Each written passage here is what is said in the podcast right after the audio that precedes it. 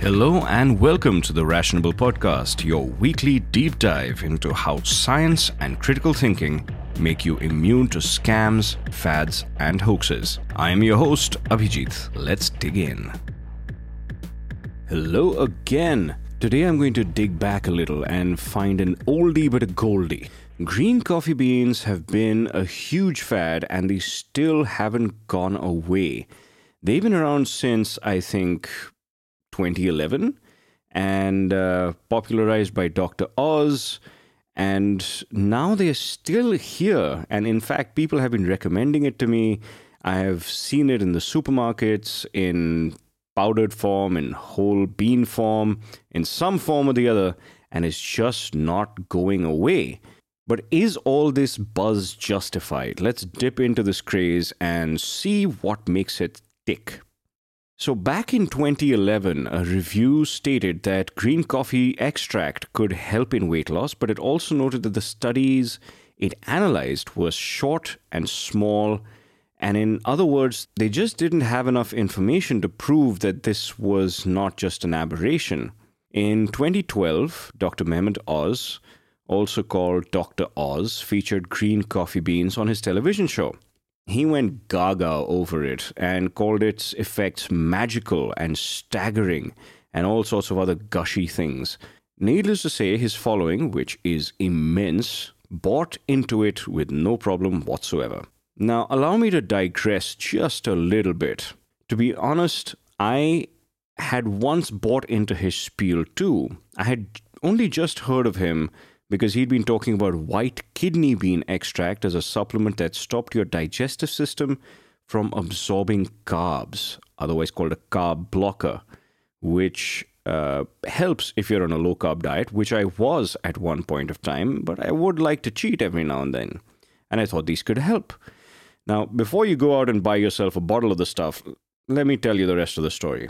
So here I see a qualified medical doctor a reasonably successful cardiac surgeon, in fact, talking about supplements on TV. Now, most of us respect doctors and the advice they give. After all, they are decidedly more educated than us and pretty much in the topics of health and medicine. I am no different. I went and got myself a bottle. Later, I discovered that this white kidney bean extract wasn't quite as magical as Dr. Oz said it was. It apparently had an effect in clinical trials, but very inconsistently. Definitely not enough to justify the cost. You can possibly gain similar benefits from just adding any regular legumes to your diet. That gave me a bit of a double take. Then I watched a few more of Dr. Oz's show, which used to play quite late at night. Some advice he seemed to give was legit, and some was actually troubling. Like the time like the time he said a traditional chinese medicine nasal spray worked better than the stuff you get at the pharmacist which is weird since chinese traditional medicine isn't very reliable. Uh, we'll dig into that one a little bit later maybe in a different episode. But as i dug deeper into this i found out how much nonsense dr oz was peddling to keep his ratings up and the money flowing in. And then this happened. Dr. Oz got caught. In June 2014, Dr. Oz was called in front of the US Senate for a hearing. I was blown away as he stammered and stumbled through this testimony, openly admitting that some of the things he promotes on his show, quote, don't have the scientific muster to present as fact, but nevertheless, I would give my audience the advice I give my family all the time, and I have given my family these products. Yes, he said those exact words. Now, if he was wrong about this, what else could he be wrong about? Apparently, a lot. As for the green coffee bean extract, here's his exchange with Dr. Senator McCaskill. Dr. Oz says, Well, if I could disagree about whether they work or not, and I'll move on to the issue of the words I used, And just with regards to whether they work or not, take green coffee bean extract, for example. I'm not going to argue that it would pass FDA muster if it was a pharmaceutical drug seeking approval. But among the natural products that are out there, this product has had several clinical trials. There was one large one, a very good quality one, that was done in the year that we were talking about this in 2012. Listen, I've Senator McCaskill. What I want to know about the clinical trial because the only one I know was 16 people in India that was paid for by the company that was, in fact, at the point in time when you're initially talking about it being a miracle, the only study that was out there was this one with 16 people in India that was written up by somebody that was paid by the company that was producing it. Yup. So Dr. Oz is full of crap.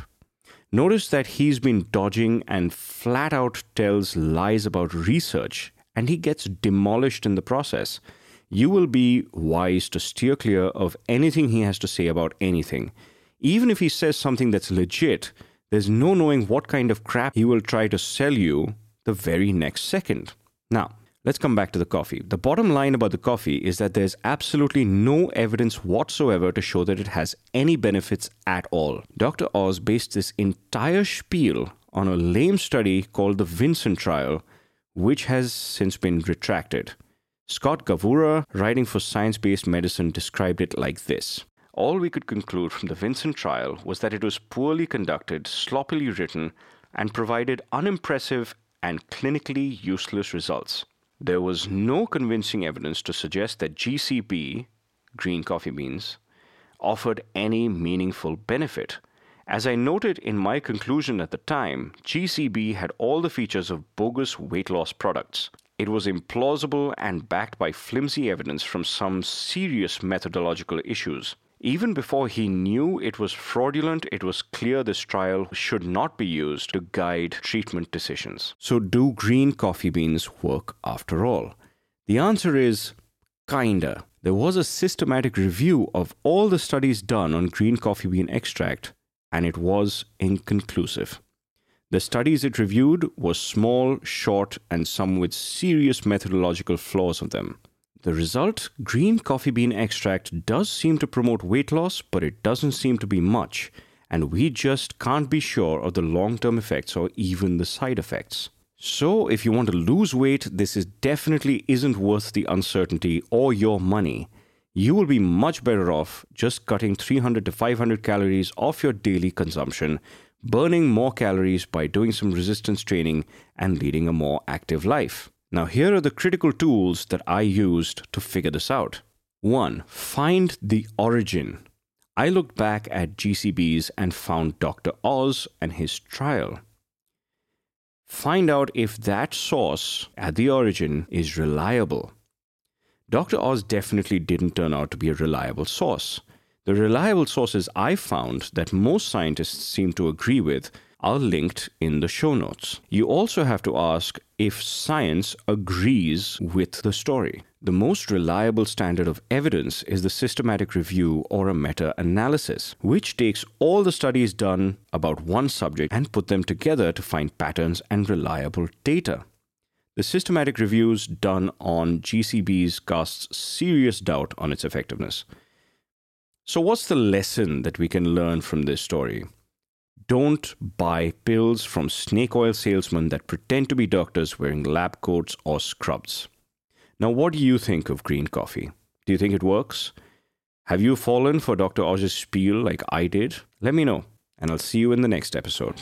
Thank you so much for listening to this episode. I hope you enjoyed it. If you want to read the blog version of this episode along with all the citations and references, or if you have any ideas, comments, or suggestions, please visit berationable.com. You've been listening to the Rationable Podcast. See you next week.